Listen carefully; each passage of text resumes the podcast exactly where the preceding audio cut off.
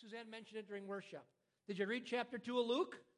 It's really easy. You get to follow it. So next week, chapter 3. We are going to make, and if we ever do a break in that, I'll let you know. Um, we're going to do something. Our plan is to do something a little bit different on, on August 11th. Um, and so we won't probably be following there for that. But today, Luke chapter 2. Hope you did your homework. Um, remember who this is? This is Dr. Luke. We're looking at. Luke went and wrote this to a guy named Theophilus, the book, uh, his letter that we call the book of Luke is a letter that he wrote to Theophilus investigating the truths about who Jesus is. And the second chapter of Luke gives us an overview of Jesus' life from his birth in Bethlehem. So every Easter or Christmas service you go to, you generally hear the story written or read from the Gospel of Luke, the story about Mary and Joseph going to Bethlehem, having a baby in the manger, no room in the inn. That's in chapter 2. So from his birth including um, his presentation when he's a young boy at the temple, according to Jewish customs, to his adolescent years, where he shows that he was a, a normal boy, that he disappeared from mom and dad for three days one time. They're in a caravan heading back to town, back home after being at a celebration in Jerusalem. They can't find him, and they find him in the temple, sitting with the leaders, um, answering, asking questions and answering questions. And so that's the, period of time in Jesus' like, life that Luke chapter 2 covers. And there's so what we're trying to do in these um, in these covering chapter by chapter is sometimes looking at kind of what's the big picture. Sometimes we're going to focus on just a narrow thing. But again today, like last week, I want to see a big picture of something that is communicated very much on purpose um, through the Holy by the Holy Spirit through Luke to us from chapter two. And the overarching thing that I see in chapter 2, that you're going to see in chapter 2 in a minute, is that, that Luke, by the inspiration of the Holy Spirit, goes through great effort to reveal both the divinity of Jesus and the humanity of Jesus. He's, he's talking about the nature of Jesus, this unfathomable thing that Jesus is both 100% human and 100% divine. And we say maybe 50 50. No, somehow God reveals it that Jesus, the only person ever, 100% human, 100% divine, and Luke chapter 2 is trying to express that. So look at your Bible, and I'm just going to real quickly go through some things. Look at the ways, first of all, that Luke talks about Jesus being human. He's just going to talk about very normal things in Luke's and Jesus's life and birth that talk about Jesus being human. Look at verse 4 talks about his family line. Joseph also went up to Galilee from the city of Nazareth to Judea to the city of David, which is called Bethlehem, because he was of the house and the family of David. So he's talking about here's the family line of Jesus. Look at verse 7. Here's an ordinary birth. You know, we make all plays about this, but look at what it says. It's the ordinary birth. And she gave birth to her firstborn son, and she wrapped him in cloths and laid him in a manger because there was no room in the inn. Look at verse 21 like every other Jewish boy. And when eight days had passed before he was before his circumcision, his name was called Jesus. So he was named that he was circumcised, like every other young Jewish boy. Look at verse 40. The child continued to grow and become strong, increasing in wisdom, and the grace of God was upon him. So, like every other child ever, he continues to grow, he continues to develop, he continues to grow in wisdom. It wasn't imparted to him the day he was born like some little, some little robot. No, he grew and learned and grew in wisdom. Verses 41 to 50, if we, if we read that whole thing, that's the story of Jesus disappearing and, and they couldn't find him. You know, they found him three days later in the temple. You know what he did? What was normal, like every other boy? He made his parents worry. Who's ever raised a child and your kid made you worry? Right? Some of you have real children, the rest of you don't. You're, you have your parent, your kids, you worry. Jesus was a regular kid. He made his parents worry. Look at verse 51. And he went, he just shows us he's subjected to his parents. He wasn't some strange creature. He was an actual kid. And he went down with them and came to Nazareth, and he continued in subjection to them, to his parents. And his mother treasured all these things in her heart. Over and over, Luke points out the ordinary human aspects of Jesus' life. And remember this, he's writing this gospel as a way of telling the truth about who Jesus is. So what's he do? He talked to the eyewitnesses. He went to. It talks about Simeon and Anna in here who lived, who served in the temples, and they had prophetic words saying, "This is the one we've been waiting for." You know, he checked those eyewitnesses out, and he says, "This is what's the truth about him." And Luke is gathering all the facts. And as he gathers the facts, he wants to make it clear Jesus was a man. He wasn't a spirit. He wasn't, and some people would have believed at different times through church history that he was almost like we use the word a hologram. He was just a spirit um, being projected into the world that he, they couldn't gather as fully man, fully God. But Luke is trying to say, no, listen, he is human. Jesus is human. Now, as Luke is going on telling the truth to Theophilus, saying, okay, he's human, he also wants to make it clear that he wasn't just any human, that he was also, in fact, divine, that Jesus is God. He's already told us in chapter 1 that we looked at last week that Jesus is the Son of God. And so now he reinforces that point, and the angels at his birth announce who he is. Look at verse 11. This is what angels announce. For today in the city of David, there has been born for you a Savior who is Christ the Lord. Look at that description of Jesus a Savior. Now, Savior um, at that time was often used for people. So you can say, well, that's not necessarily saying that he was divine, because it's talking about people who could deliver them. But this next phrase, Christ the Lord, that's divine. He is the Christ or the Messiah. Remember, the anointed one, that's what that means. The one anointed by God according to the promise to come and deliver people, but he's not just the Christ, he's Christ the Lord. That refers to deity.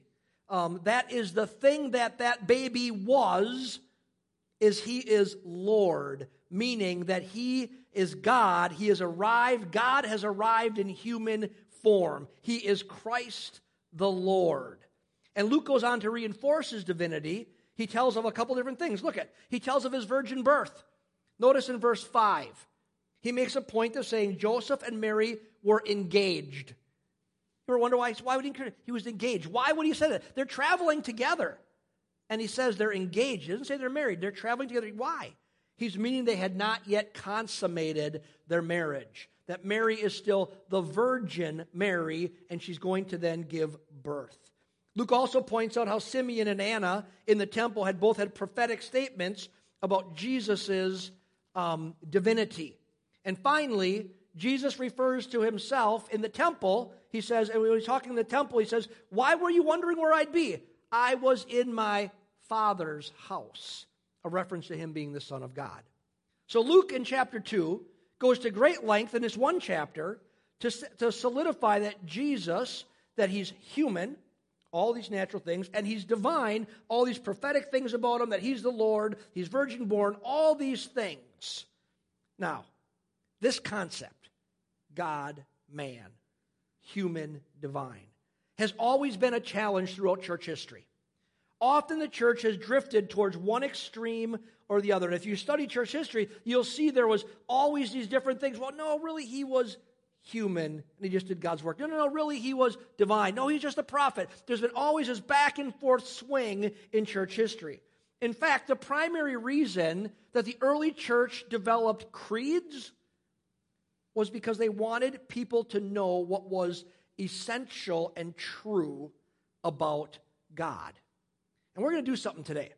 We're going to look at two creeds that the church that you're probably very familiar with. If you have any um, liturgical church background, I was raised a Lutheran, and every week we recited the Apostles' Creed. And we're going to do something today. We're going to read together first the Apostles' Creed, then the Nicene Creed, which you guys are familiar with that also, probably. You've heard of it, you've recited it. And we're going to see something that comes through really clear as we read these creeds. So let's start, I'll be on the, on the, uh, oh, um, the screens. Read along with me. We're going to start with the Apostles' Creed. Ready? I believe in God, the Father Almighty, maker of heaven and earth, and in Jesus Christ, his only Son, our Lord, who was conceived by the Holy Spirit, born of the Virgin Mary, suffered under Pontius Pilate, was crucified, died, and buried. He descended into hell. The third day he rose from the dead. He ascended into heaven and sits at the right hand of God the Father Almighty. From the, there should be no, you're looking like you're reading different words than me. Okay, of living and the dead. I believe in the Holy Spirit, the Holy Catholic Church, the communion of saints, the forgiveness of sins, the resurrection of the body, and the life everlasting. Amen. Okay, so maybe that the version that we put up there is slightly different than the version I'm reading here, but that's the Apostles' Creed. Now, kind of file that in your brain for a second. A lot of you are familiar with it. Let's look at the Nicene Creed. I'll read it off of there to make sure it's the exact same wording. Ready?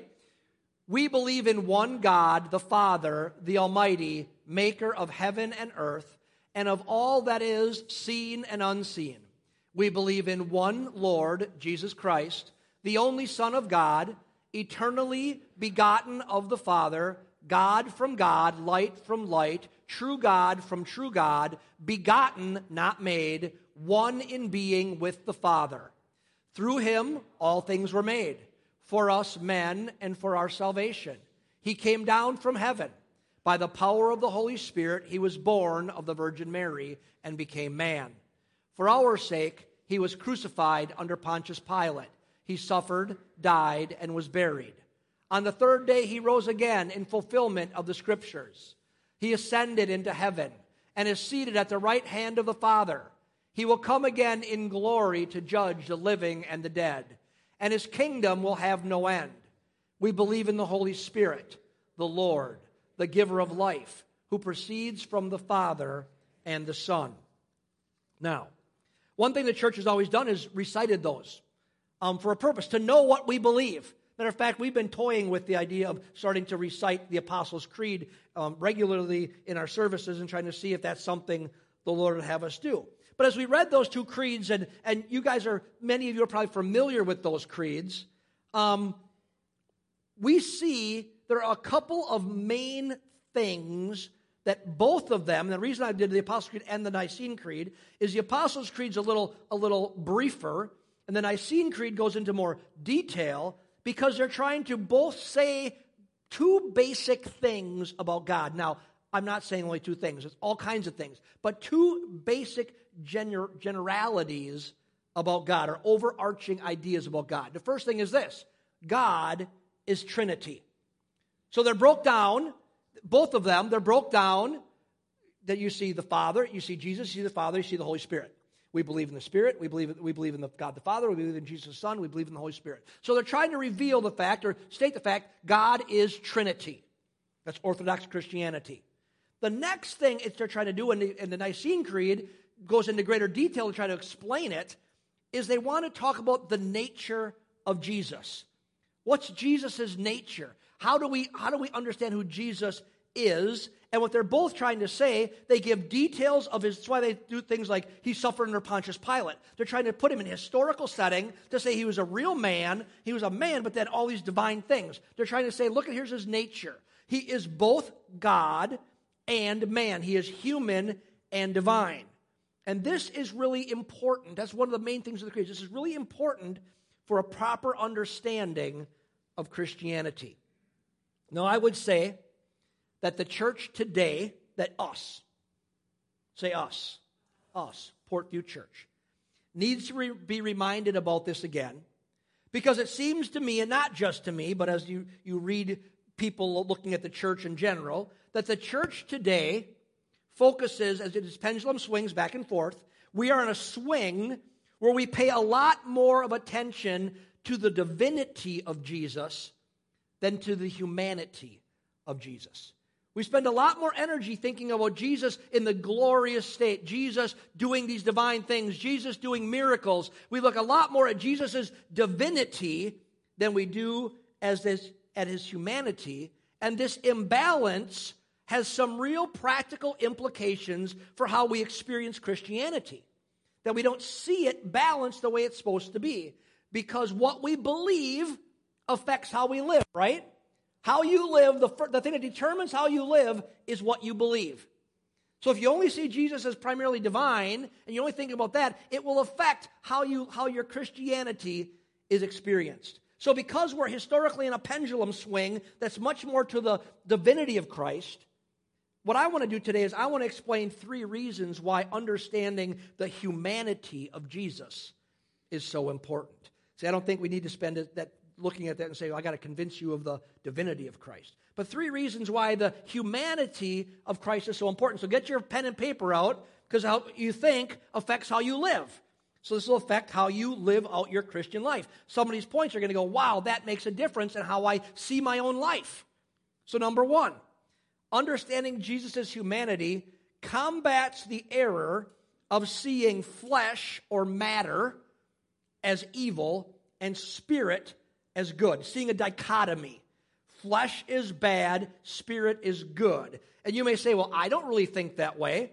Um, here's the deal we do in our Western Christianity, we really have developed a thinking that flesh is evil and spirit is good. It stems from our, our Greek roots, which means our Western roots, from the philosophers that developed that. And there was this idea that flesh is bad, spirit is good, and therefore that's kind of woven into the thinking of, of our culture, of our, of our Western culture. And I'll give you a, a little test to prove it to you, prove it for ourselves. Um, do we generally see sexual passion as good or evil? Generally, we see it as evil and we call it lust. That's generally what we see. Talk about people fighting against the lust, you know? And so Augustine famously said in his confessions this O Master, this prayer, O Master, make me chaste and celibate, but not yet. Here's what he saw he saw his sexual desires as bad, and he wanted them gone, but he didn't want them gone too soon because he liked them. You know, in this case, his view came from this idea that flesh, in this case sexuality, um, flesh was bad, and that it was negative to his spiritual life and development. So he felt like he had to crush the flesh. Well, much of our thinking comes from Augustine. He was one of the main thinkers that helped Christianity develop in the Western mindset. And this idea that I had to crush the flesh, Lord, you know, make me chaste and celibate. I don't want to fight with this stuff, but don't do it too soon because I really like it. That's the predominant Western view. Flesh is evil, spirit is good. We see them as separate.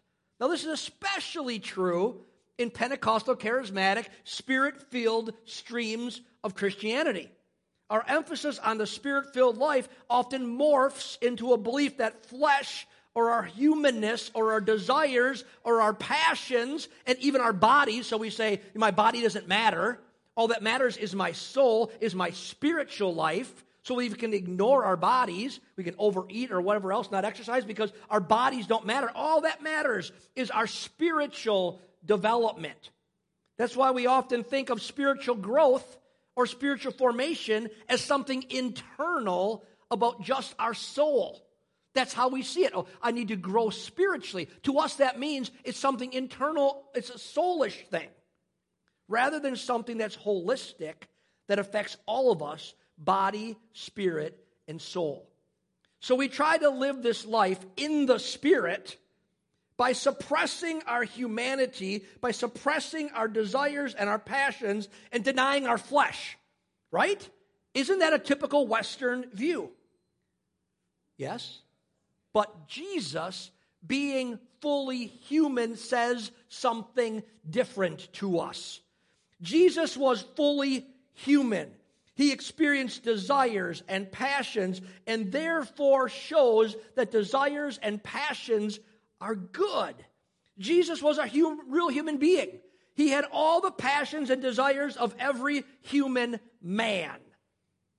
I think there's a reason God brought him as a man, not as a woman. Because we think of certain passions and we think of men. He had all of those same passions. And since there is no evil or sin in Jesus, it shows that those passions, those desires are good because everything in Jesus and about Jesus is good. Jesus shows us that being fully human is living in the fullness of our passions and desires within the context of holiness. It's passions focused in the right direction. Jesus doesn't call us to suppress our desires. He calls us to channel our desires in godly ways. So, with the example we're using, so sexuality is channeled through marriage and becomes a very good thing. It's not denying passion, it's channeling passion in a godly way according to how God shows us what's best, primarily through His Word. And this is a very important result of understanding Jesus' humanity. It sets you free to live fully and freely as a human. It sets you free to live into your passions, to enjoy what you enjoy within the boundaries of holiness, according to the way God put parameters in place to make sure these passions are, are focused and used in the right way. It gives us freedom to embrace our humanity, whereas much of Western Christianity has tried to force us to suppress humanness and just live in this ethereal thing called being spiritual. Being spiritual is living out God's humanity in my flesh. That's being spiritual. Does that make sense? That's the first reason that seizing Jesus' humanity is important. Let's look at another one oh, grasping Jesus' humanity. And I think this one, the other one's more philosophical. This one is intensely practical. It's this understanding Jesus' Jesus's humanity brings significance to our ordinary lives. Think about something God was a carpenter for 30 years. God, Jesus, we said it earlier, fully man, fully God. God was a carpenter for 30 years. For the first 30 years of Jesus' life, while he was fully God and fully man, he was a carpenter. Jesus, being human, brings significance to our ordinary lives. Was Jesus less God while he was a carpenter? No, he was not less God. He was fully God and fully man. He was perfectly living out being God in the reality of human flesh. Imagine this, imagine this in a sin fallen world. We read it earlier. Luke says he was growing in wisdom and stature and in favor with men while he was a carpenter in the midst of a sin corrupted world. This brings significance to whatever you are called to do in the kingdom of God. You don't need to have Rev in front of your name to be significant in God's kingdom. You just need to be who God created you to be and do what God created you to do. Now, a little test for you. Mitch, if you know this, don't answer until everyone. Mitch knows every name in the Bible. And I'm going to try to, well, I'll try to say the name, I'll, I'll mispronounce it anyways, but do you know the first person in the Bible who is described as being filled with the Spirit of God? We know the first person in the Bible being described as being filled with the Spirit of God. Do you know Mitch? Come on, you lying to me? It's Bezaleel. Am I saying that right? Bezaleel. You say, who in the world is that? First person in the Bible described being filled with the Spirit of God. You know who he was? He was the man gifted by God with talents to build the Ark of the Covenant. In Exodus chapter 31, it says, The Lord spoke to Moses, See, I have called by name Bezaleel and I have filled him with the Spirit of God, with ability, intelligence, and knowledge in every kind of craft, to devise artistic designs, to work in gold, silver, and bronze, in cutting stones for settings, and in carving wood in every kind of craft. Friends, get this point. This will change how you think, change how you act, and how you live, and how you appreciate the world you live in. It was through Bezaleel's vocation that he demonstrated the presence of God. It was through his vocation that he demonstrates he demonstrated the presence of God to the world through what many in the world would call ordinary, through his job. I think it is very significant that filled with the Spirit of God is used to describe, for the first time ever in Scripture, a blue collar worker like Jesus was, not a priest or a prophet. I think it's very significant. God is saying something. He's saying being human is a good thing. He calls it very good in Genesis. So, this being you is a good thing. Being a carpenter or an artist or a parent or a salesperson or a teacher or an engineer or a healthcare professional that it, that that that is wonderful and get this friends because it's how God wants to incarnate himself in the world through you. You understand what I mean there? The incarnation is when God himself came in human flesh into the world. The way God incarnates himself now, he's still incarnating himself. He's incarnating himself through us. The Bible says that Jesus, when we look at the body of Christ, who is Jesus? The head. Who are we? He talks about you're the hands, you're the mouth, you're the feet, you're all these different things. He's saying this when we when we live out who God made us to be, we are incarnating Jesus in the world. We are revealing his reality to the world around us. He wants to live out his life through you in the ordinary things of life. He wants to, to see for us to see um, to see everything in our lives that we do as sacred. In essence, we can say this: everything we do, your job can be sacramental. You think of sacraments of the church? Your job can be sacramental, a way of, of bringing honor to God because Jesus lived in the ordinary way, lived godness. He's incarnating himself. He's incarnating himself through you.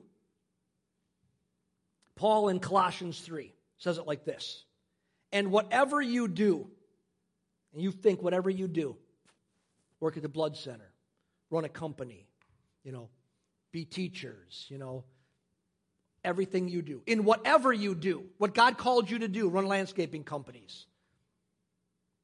In word or deed, do everything in the name of the Lord Jesus, giving thanks to God the Father through him. He's saying this. That's how he is incarnated in the world.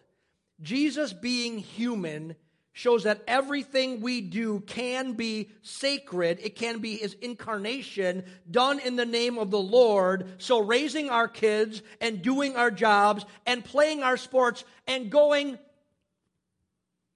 fishing, everything can be sacred when we are incarnating Jesus.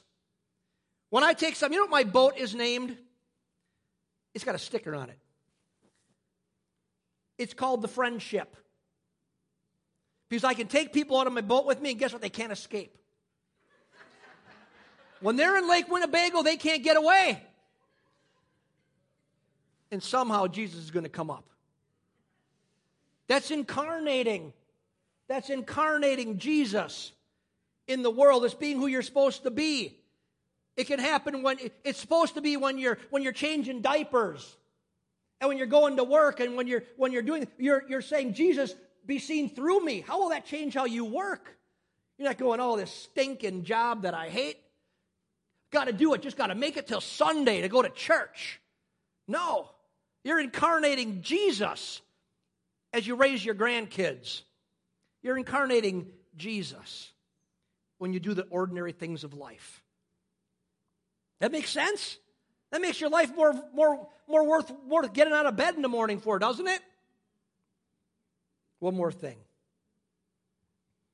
One more thing that we look at the importance of Jesus' humanity, what it says to us.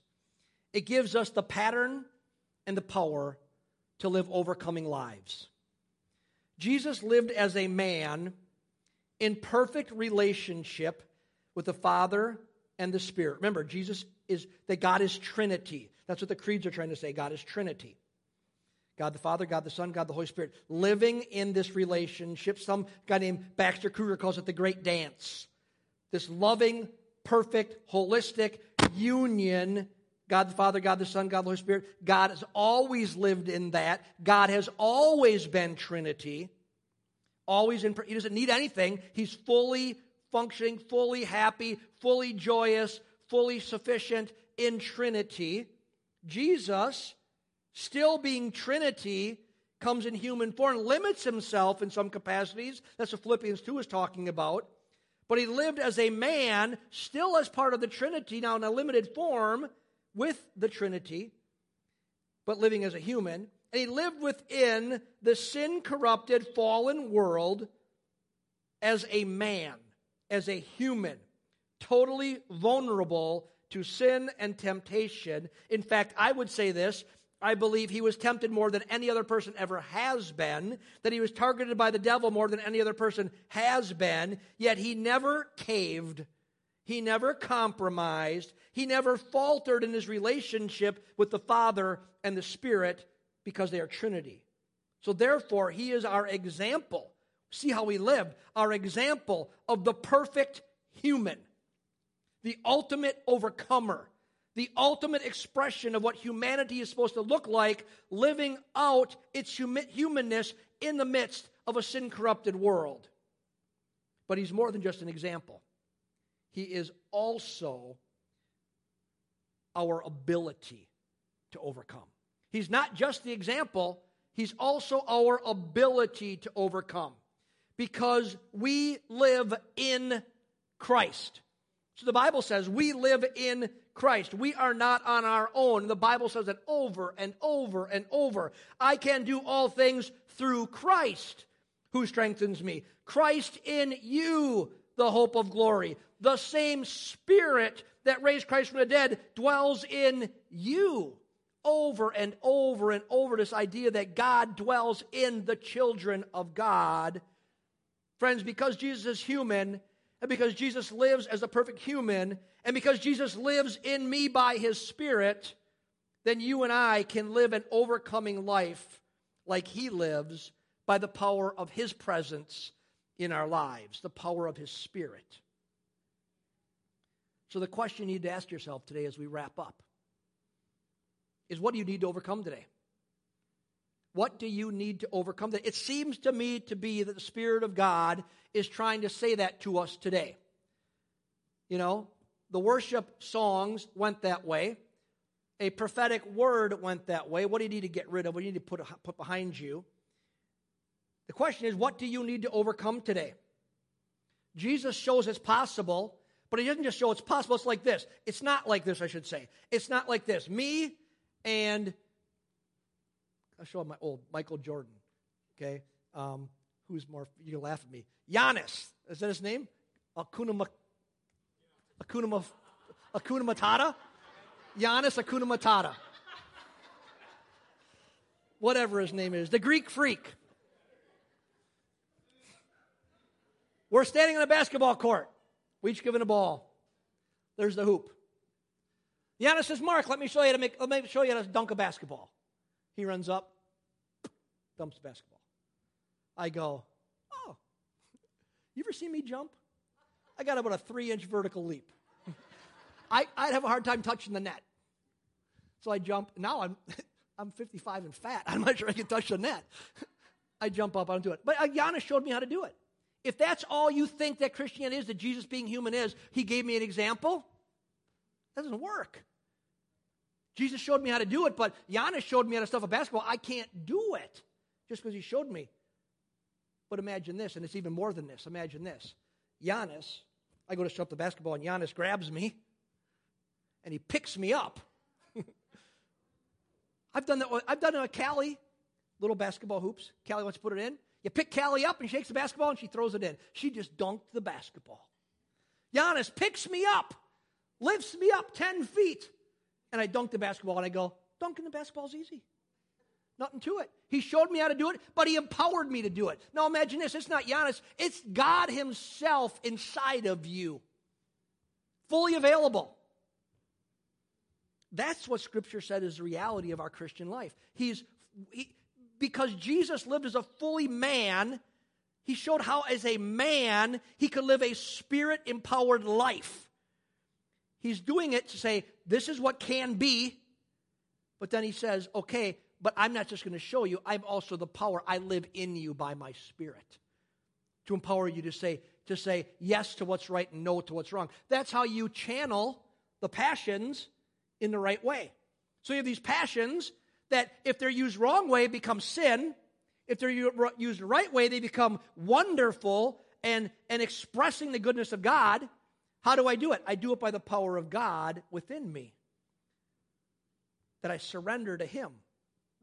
I invite Him in.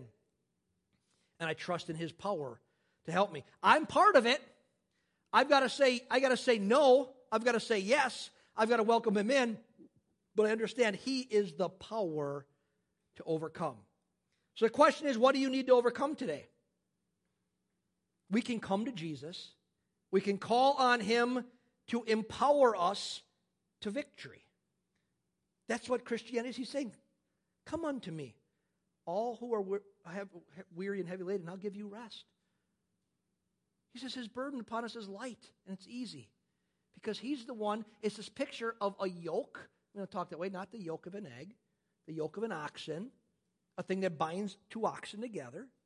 And imagine this is what he's saying. This is, this is all, it's all the same themes over and over.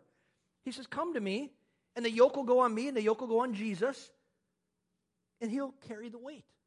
He'll make it easy. That's what this is. That's what that's understanding the humanity of Jesus helps us understand that he gives us the model, but he also he lived in an empowered state, and we can see that then I can live in an empowered state because he said he will come within us. So what do we need to overcome today?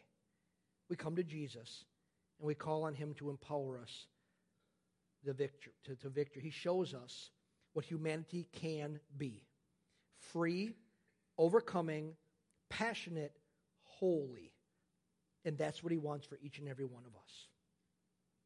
So I'm going to invite the worship team to come. We're going to just give you an opportunity. If you want to come to the Lord today and say, you know what, Lord, there's some things, my passion's gone awry, and I want to surrender it to you. And I want to have I want to be overcome. I want you to be, be an overcomer in me. Lord, or I just need you to help me see that the ordinary is extraordinary because you're incarnating yourself through me. However, the Lord may want to do a ministry in your life today, I'm going to give you a chance to just come and say, spend some time with the Lord. Spend some time, come and, and, and open your heart up. I'll pray with you, but you know what? Mainly you're just coming to Jesus. But beyond that, before the worship team prays, maybe you're here today and you have never yet said yes to Jesus. You've never said yes to Jesus. I'm not saying you don't go to church. I'm not saying you're not a church member. I'm not saying you didn't get baptized. I'm not saying you didn't go to communion. I was a church member. I was baptized. I had been through a confirmation, all that. I didn't know Jesus. I'm saying you've never said yes to Jesus where you've done this. You made a transaction where you come into the world and here's me. I am Lord of my life. I'm Frank Sinatra. I did it my way. But then I recognize that, that there's a God in this world. And you know what? I love to live up here and God's down here. Coming to Jesus is saying this I recognize you're God, and I put you up here. It means I put myself down here. That's, it's, it's not in a negative way, it's submitting to what's right. The God of the universe is saying, I want to protect you. I want you to come under. I want to forgive you. I want to make you brand new. You've maybe never said, I need to switch positions. I need to say that Jesus is Lord of my life. I need to come to Him and ask Him to forgive my sins and Him to become the Lord or, or the overseer of my life, and I'm going to live in step with Him. You've never done that before. You can do that right now. i invite everybody, would you just close your eyes with me this morning as we close? Let's just close our eyes and think about that. Have you honestly said yes to Jesus? And if you have not, is something going on inside of you right now that's saying, I'm supposed to? If not, please do not respond. You're not ready. But if you are here today and something's going on inside of you that's saying, I know I don't understand all of it, but I do understand that I need to come and make my life right with Jesus. I need my sins forgiven. I want to live a new life. Brand, I want to put the old life behind me. The Bible talks about it's called repenting, which means uh, you have an epiphany. basically repentance is epiphany that, you know what, I've been living wrong, I want to live right, I want to change direction.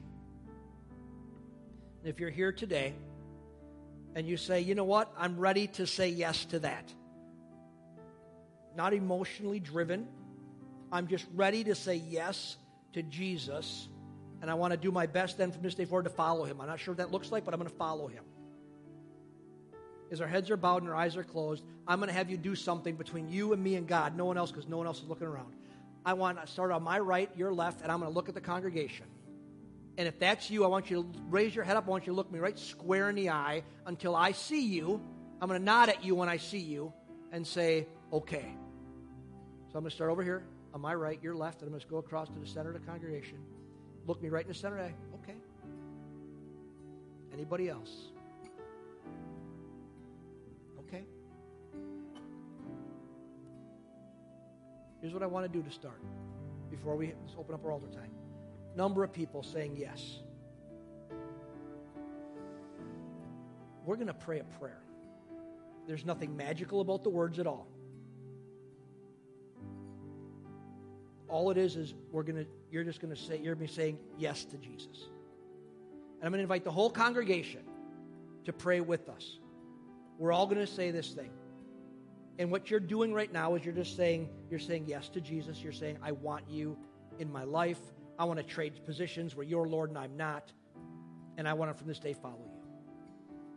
So pray with me this way. Say, Dear Jesus, I know I need you.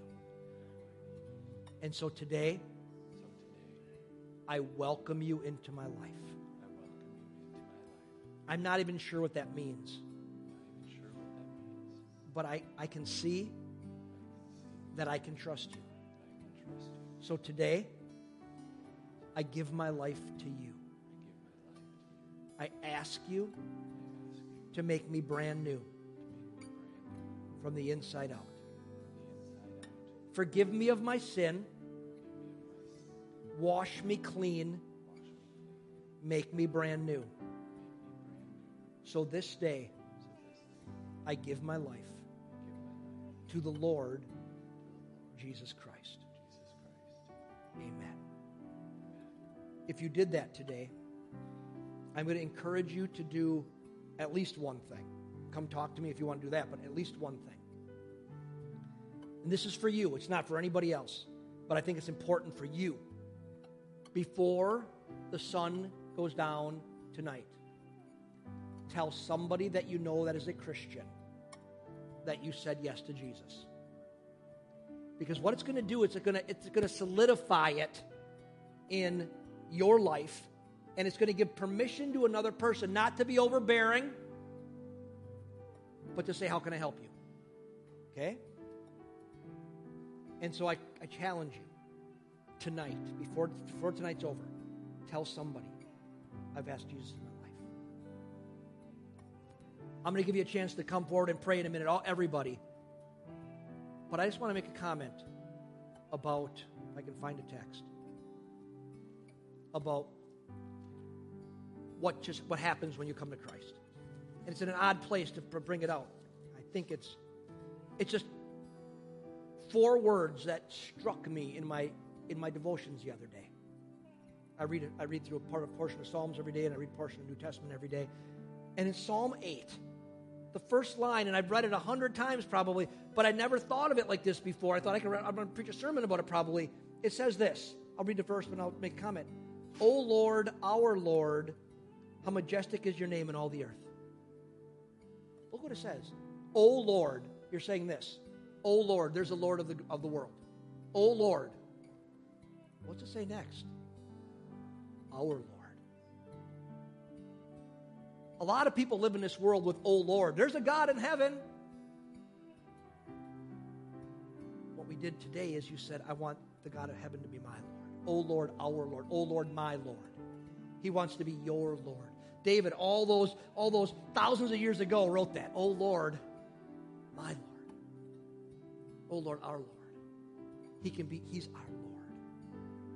Would you stand with me this morning?